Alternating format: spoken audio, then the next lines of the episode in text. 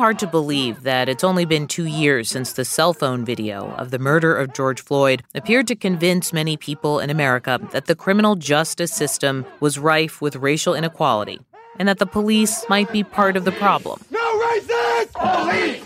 No racist! Police! Abolish the police! Defund! Abolish the police!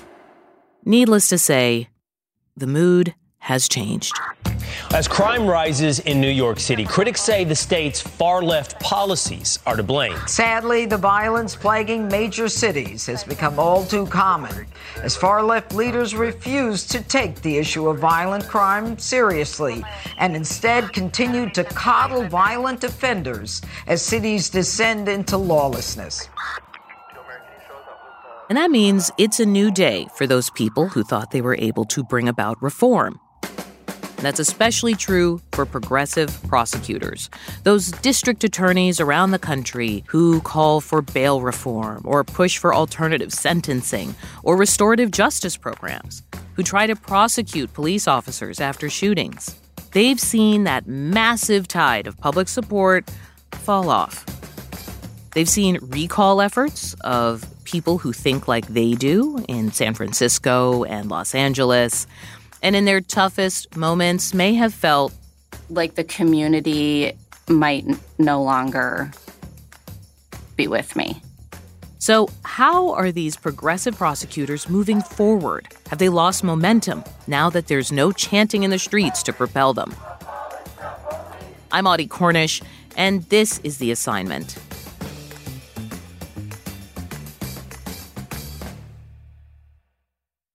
Think of a local prosecutor as the gatekeeper of the criminal justice system. Police investigate crimes and turn in evidence, but prosecutors decide who gets charged and with what. And prosecutors can choose not to seek jail time for misdemeanors or to hold police officers accountable for excessive force. In Austin, Texas, Jose Garza won the race for district attorney in Travis County. And he knew that he and several so called progressive prosecutors had come to power on the coattails of the summer of unrest in 2020. And since he took office in January 2021, Garza has brought criminal charges against more than a dozen police officers.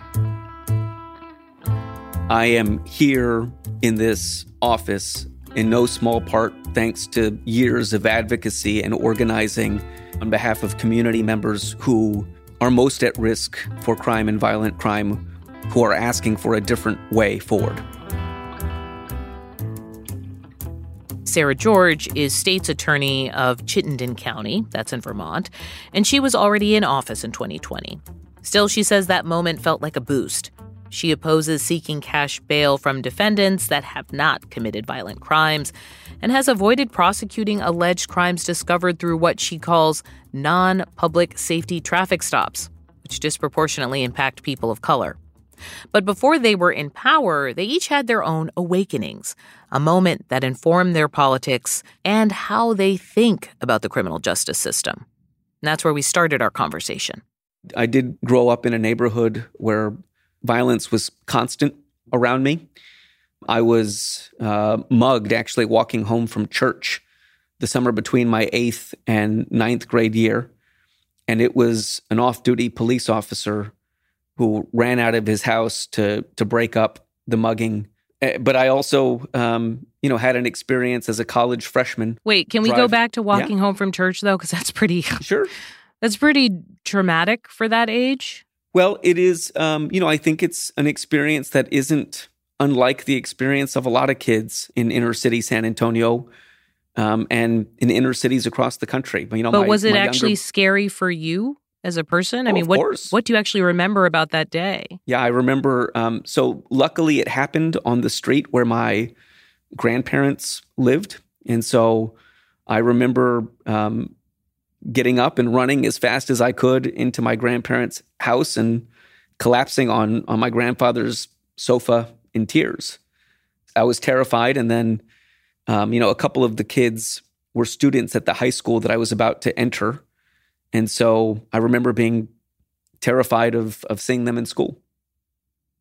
And this off duty police officer? Well, uh, you know, that day, um, you know, I was I was incredibly grateful for him. Uh, but you know, he was more than just an off-duty police officer. He was our neighbor. Um, you know, we we grew up in a pretty tight knit neighborhood. Um, my father lived a block over from where my grandparents lived, um, and we knew all of the the neighbors. And that's what he was. He was a neighbor um, who worked as a police officer and saw what was happening and, and ran out to intervene. What's interesting about that story is you understand what it means to be a victim, but you're you also understand what it means to like live in a community where those lines are a little blurry. Absolutely. You know, I, I think in my neighborhood, people had a complex relationship with law enforcement. Just a few years later, I was stopped in that same neighborhood coming home from college for the weekend. I was pulled over, and the you know the officers who pulled me over uh, tore my car apart. You know, put their hands in my pockets, um, were were rude to me. I was a, a freshman at the University of Texas, and they told me that they didn't believe that a kid from that neighborhood was going to UT. And so I think, you know, those two experiences were similar to the kinds of experiences that everyone in that neighborhood had. Sarah George, is there a moment where you had a sort of understanding of crime and criminal justice? Sort of how old were you? Oh, that's a great question. Uh, probably much older than most folks. I mean, I am a, a white woman who grew up in Vermont, so I was certainly pretty privileged and not super exposed to a lot of that. I would say that the first time I was really cognizant of it was probably in college when I was, you know, involved in athletics and for the first time in my life, uh, surrounded by people of color and found myself sort of in cars with them and having, you know, getting pulled over at significantly more rates than I had ever been pulled over in my life. And, and where was this? Connecticut. Okay. The University of Connecticut. You know, walking with a black male friend of mine and and hearing doors lock as we were walking by and them sort of making comments about it. You know, things like Did that. Did you hear I, those doors or were they pointed out to you?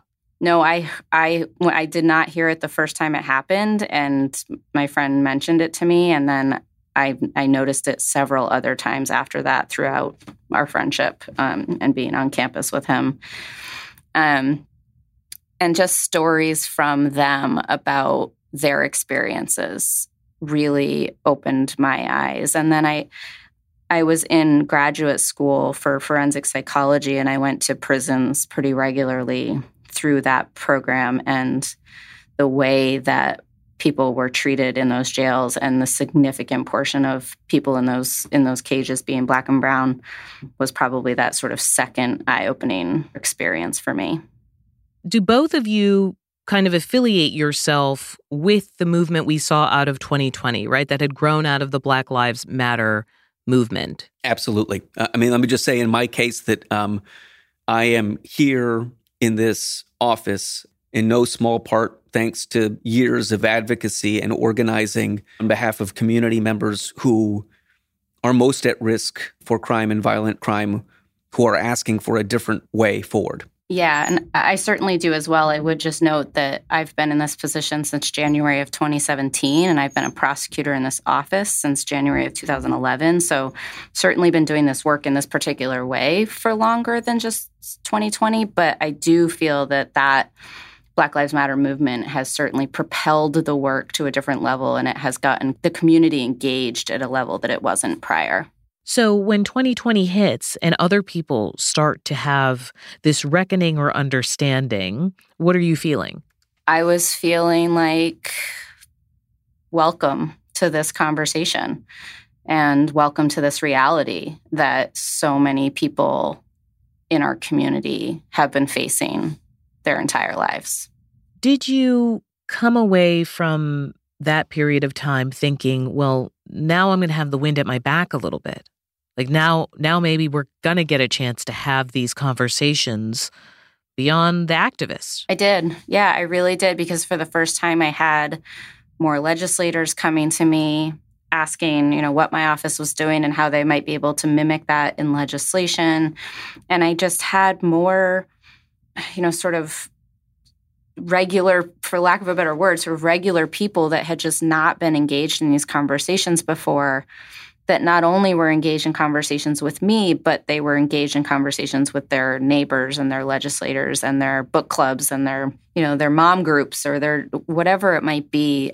I could tell that these conversations were happening at a significant amount more than they were prior. And I felt like that was going to be a huge push and a, and a huge advantage for me um, going forward in this work. So even though it was an uphill battle, right? I mean, you knew kind of culturally in the criminal justice system, it would be an uphill battle, these kinds of reforms.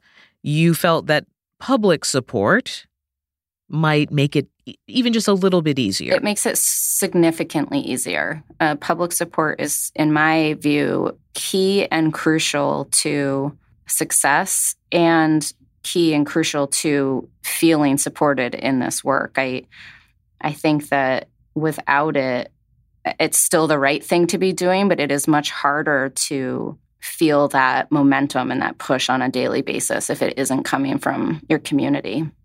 So, how did that era affect how you saw your job? You know, for me, um, uh, uh unlike um, Sarah, I had never been um, a prosecutor before I took this job. I started my career as a public defender.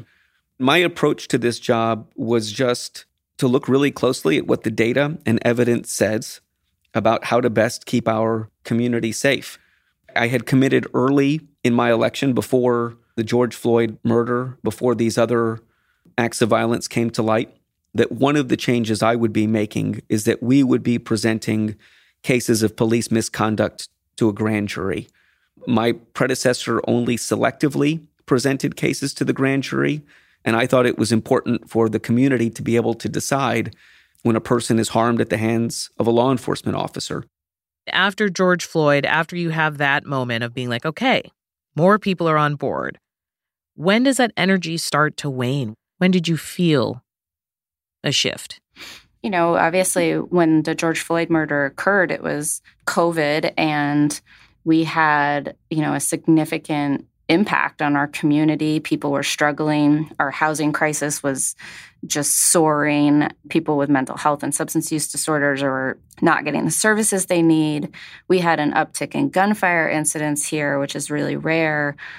In those moments when you could kind of see people struggling around us and everybody talking about it and having police talk about it, and people sort of starting to feel unsafe, that momentum definitely started to wane.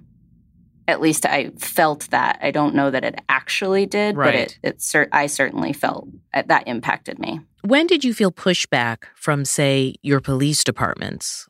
And what form did that take when you when you really understood? uh, I, I mean, I feel it every day.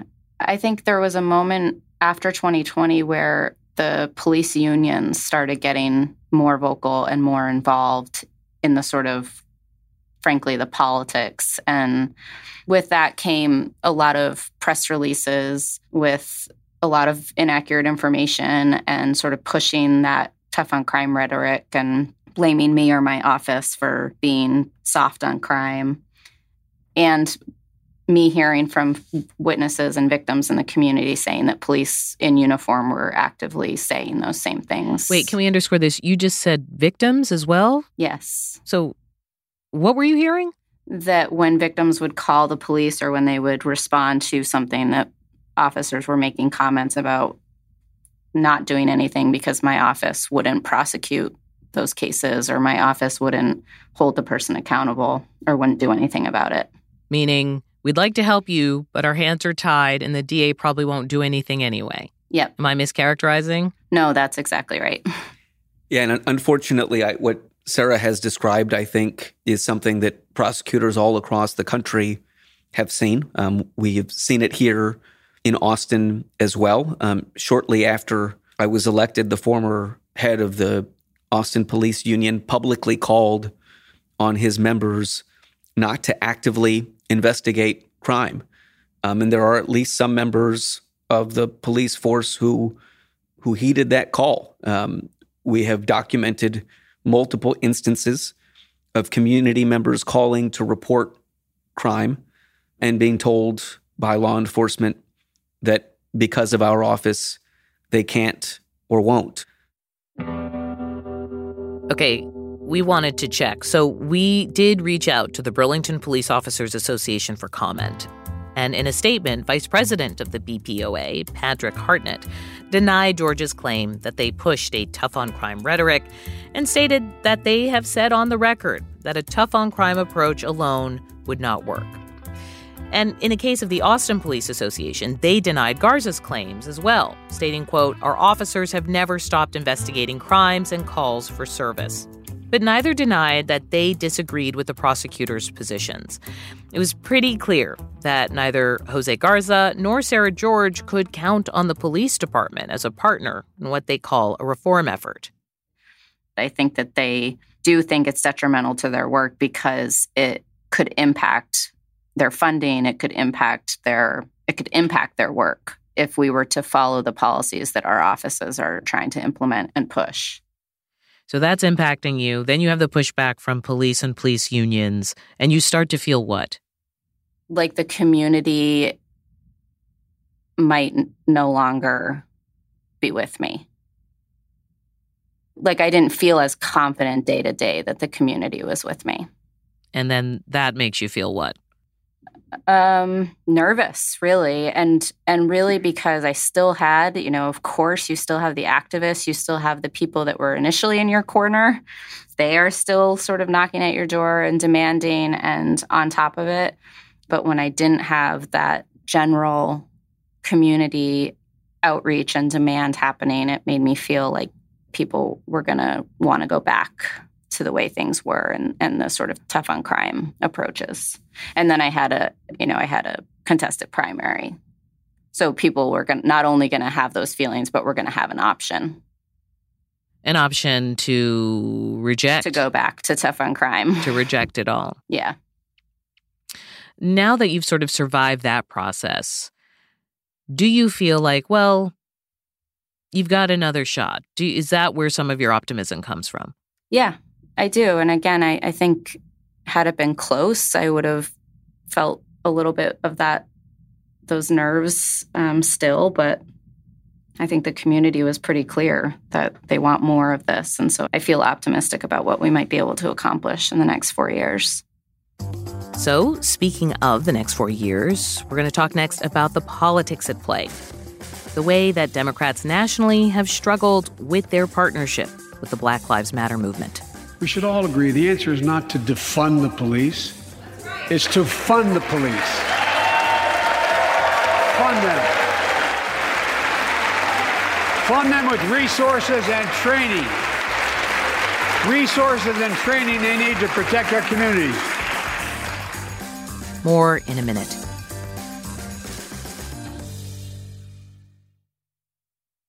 This podcast is supported by Sleep Number. Quality sleep is essential. That's why the Sleep Number Smart Bed is designed for your ever evolving sleep needs, so you can choose what's right for each of you whenever you like. Need a bed that's firmer or softer on either side? Helps you sleep at a comfortable temperature, quiets their snores? Sleep Number does that. Only Sleep Number Smart Beds let you each choose your ideal comfort and support, your Sleep Number setting. Sleep Number Smart Beds learn how you sleep and provide personalized insights to help you sleep better.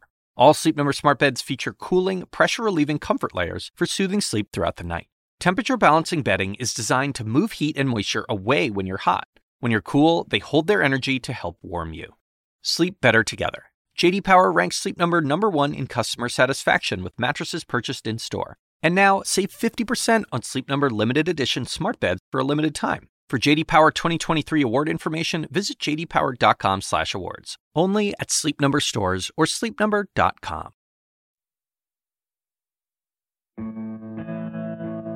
Okay, before the break, we heard the voice of President Joe Biden in his March 2022 State of the Union address. And it reflects the discomfort some Democrats have felt regarding the Black Lives Matter movement and its principles one of the the big sort of wedge issues has been the slogan to defund the police. In some quarters, that is a very literal active suggestion. In others, it's the idea that you might reallocate funds to other services. And I think in Austin, right, there was an attempt to cut at least a third of the police department's budget. And then a state law basically forced the city to refund the department. Did that feel like a blow in a way to the reform effort? I mean, is that a reflection of backlash from the from the Republican establishment in the state of Texas? Absolutely. Republicans seized on this as a wedge issue that they thought they could use to divide I think predominantly working class communities in this country. We saw it in this past midterm. I don't think it worked to great effect for them and I think Republicans are continue to use it. But, you know, President Biden has said we shouldn't defund the police, right? Like, if there's one thing I've noticed is establishment Democrats even really fled from this idea. And people sort of saw the defund movement as a proxy for progressive policies on criminal justice. Sarah George, am I mischaracterizing this? Or, I mean, from your vantage point, how do you see these moments? One thing I, I definitely think gets missed a lot in this conversation is that established Democrats do have some blame here as well. I think that they sort of get a pass a lot because the Republican Party is so much louder about a lot of this messaging.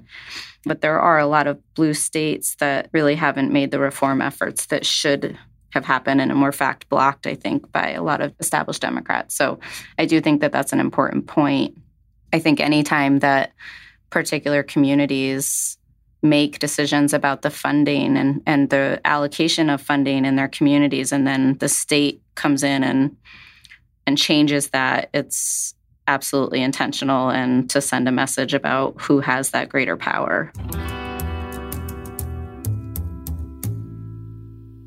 There have been several district attorneys who have kind of similar ideas about reforms as you who have struggled and have even faced recalls or been recalled.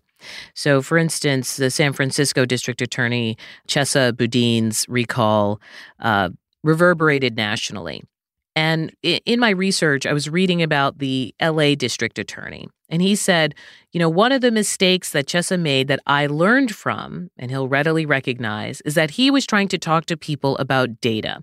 And people don't care about data. This is about emotions. This is about how you perceive and feel. Uh, and he said, you cannot use data to deal with feelings. And I think that was a failure. By the time he kind of woke up to that, it was too late for him. Los Angeles DA Gascon, he is saying he took away a personal lesson. And I'm wondering if that resonates with either of you or if you really do feel like this is just completely political.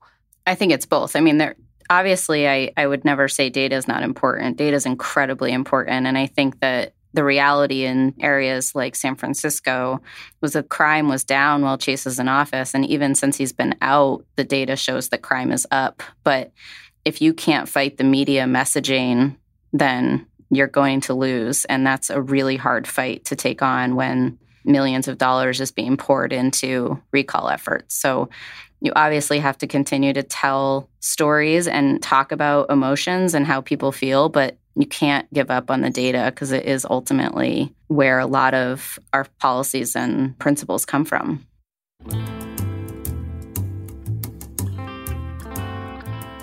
Going forward, what are the reforms that you believe still have momentum and which ones not so much?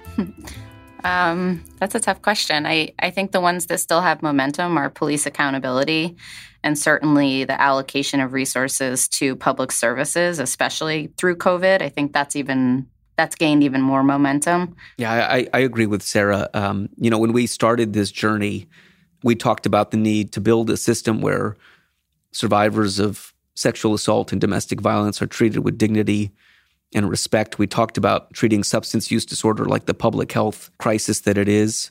Um, we talked about building a system that doesn't weigh so heavily on working class communities and communities of color, a system where people aren't sitting in jail simply because they can't afford to get out. Um, and I think every one of those principles still enjoys an enormous amount of support here in our community and the reforms you feel like have less momentum behind them at this point?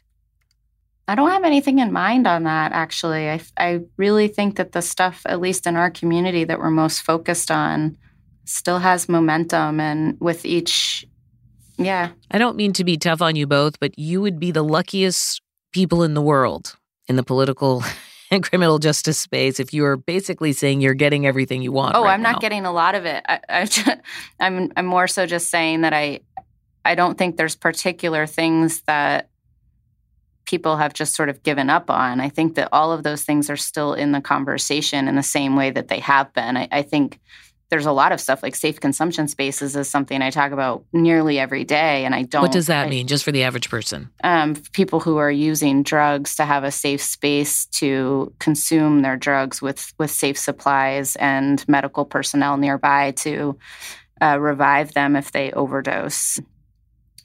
It's something that I talk about nearly every week, but I don't get the impression it's gaining any more or less traction. Still a tough sell. Yeah, there's certainly a lot of things that I feel like we are moving very, very slow on, harm reduction certainly being one of them. But I don't think that that means the people that actually care about it are, are talking about it any less. From my perspective, um, some of the um, the challenges that we are trying to move beyond are hundreds of years old, um, and it is absolutely fair to point out that um, you know that that we have not overhauled our, our criminal legal system in the last two years. We have an enormous amount of work ahead of us, and you know th- these um, these fights are not easy. Um, there are stresses and pressures that um, I know I and my team encounter every day, but they are no more than the regular people who have borne the burden of a broken criminal justice system for for far too long. And I do believe that we are making the changes that we've talked about, that we're going to continue to. It's just going to take time, but I think people are with us and they want to see these changes through. In the end, do you have faith in the criminal justice system still, D.A. Garza? I, I do. Um, and, and I think what I have faith in about our criminal justice system is that it is really um, a system in many respects that was designed to put power in the hands of, of people. Um, here in, in Texas, our community gets to decide who their prosecutor is. They get to decide who their judges are. They get to decide who their sheriff is and who their constables are. They get to serve on grand juries and in juries um, to ultimately decide what outcomes are just.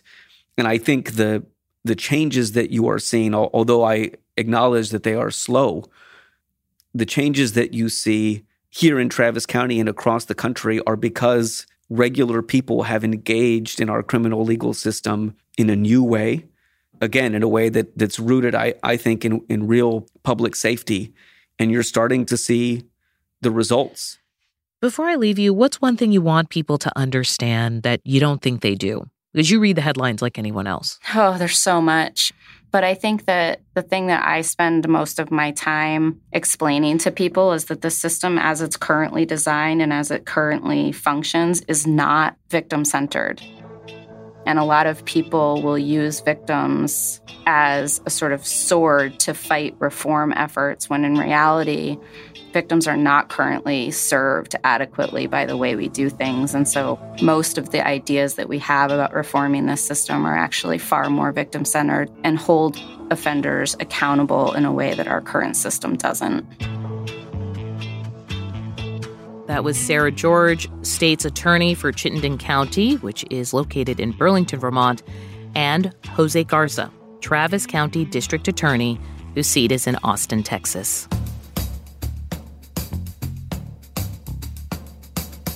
That's it for this episode of The Assignment. New episodes drop every Thursday, so please listen and subscribe wherever you get your podcast. And if you like the show, please leave us a rating and review. Yes, they matter. And one more thing if you have a story tip or an assignment for us, a story that you want to hear more about, or something that is affecting your community, you can give us a call or leave us a voicemail at 202 854 8802. You can also record a voice memo on your phone and email that to us at the assignment CNN, all lowercase, at gmail.com. The assignment is a production of CNN Audio. Our producers are Madeline Thompson, Jennifer Lai, and Lori Galarreta.